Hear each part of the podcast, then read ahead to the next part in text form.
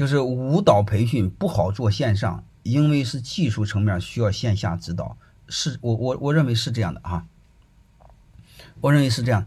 但是你会发现，我们可以不要不要那个呃太硬，好吧？给自己一个过渡。你比如我们线下做舞蹈的、做美术的、做体育的，好吧？只要是有这个互动式的。它其实往纯线上是都是不好转的，包括泰山管理学院。你比如你们如果有一定的体量，好吧，如果你要认真的给我学股权激励，你要是听我四天三夜的线下课的，这个线上是没法讲的，啊，因为知识是可以线上学到，但是能力必须是训练来的，这个是没办法，所以。我们你会发现，刚才说的体育呀、舞蹈啊、美术啊，其他的重线下的怎么办呢？其包括书画都是一样的事儿。我给你们怎么讲呢？就是你尽可能的能往上转的转，不能转的就不转。但是你会发现，你只要把百分之六十五十的转到线上了，你在线下是不是就变轻了？能明白了吗？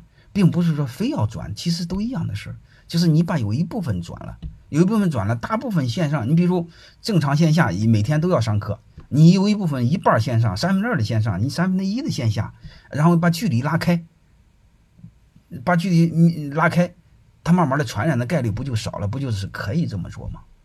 是不是这个概念？其实是一样的，泰山管理学院也是一样的，好吧？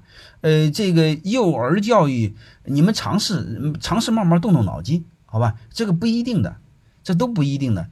其实还有一个，我再多说一点，我以前说过，我们的我们的小孩的所有的教育啊，不管是那个那个，不管是舞蹈啊、体育啊，什么乱七八糟的，包括学习语文、数学，你会发现，呃，养老院是没问题的啊，养殖也没问题的。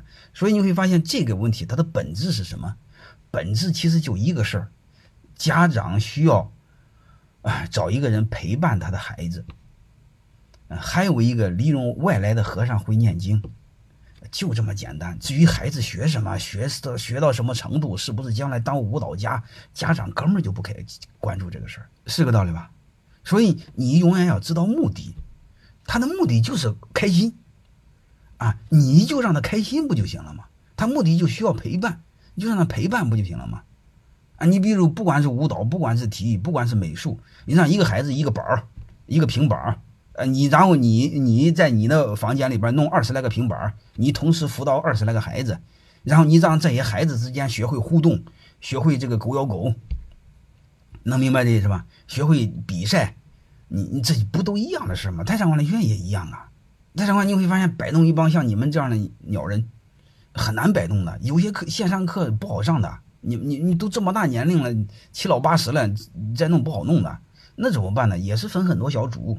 小组打比赛，小组排名，小组分享，嗯，和打积分是一样的。然后小组之间在狗咬狗，哎，这不就越咬越开心吗？嗯，他狗咬狗了，他不就不咬我吗？是吧？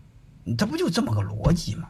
是吧？你弄二十来个孩子，二十来个板儿、平板儿，嗯，你他你会发现他的本质是什么？本质有时候我认为课外的辅导很多是陪伴，陪伴的是让他开心。嗯，开心的过程中让他学会良好的习惯，啊，至于学好什么程度都是假的，那些都不重要。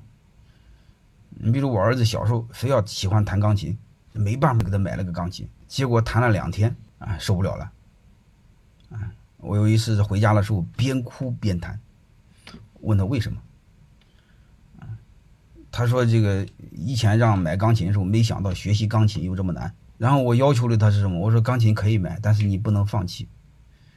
啊，后来是边哭边弹。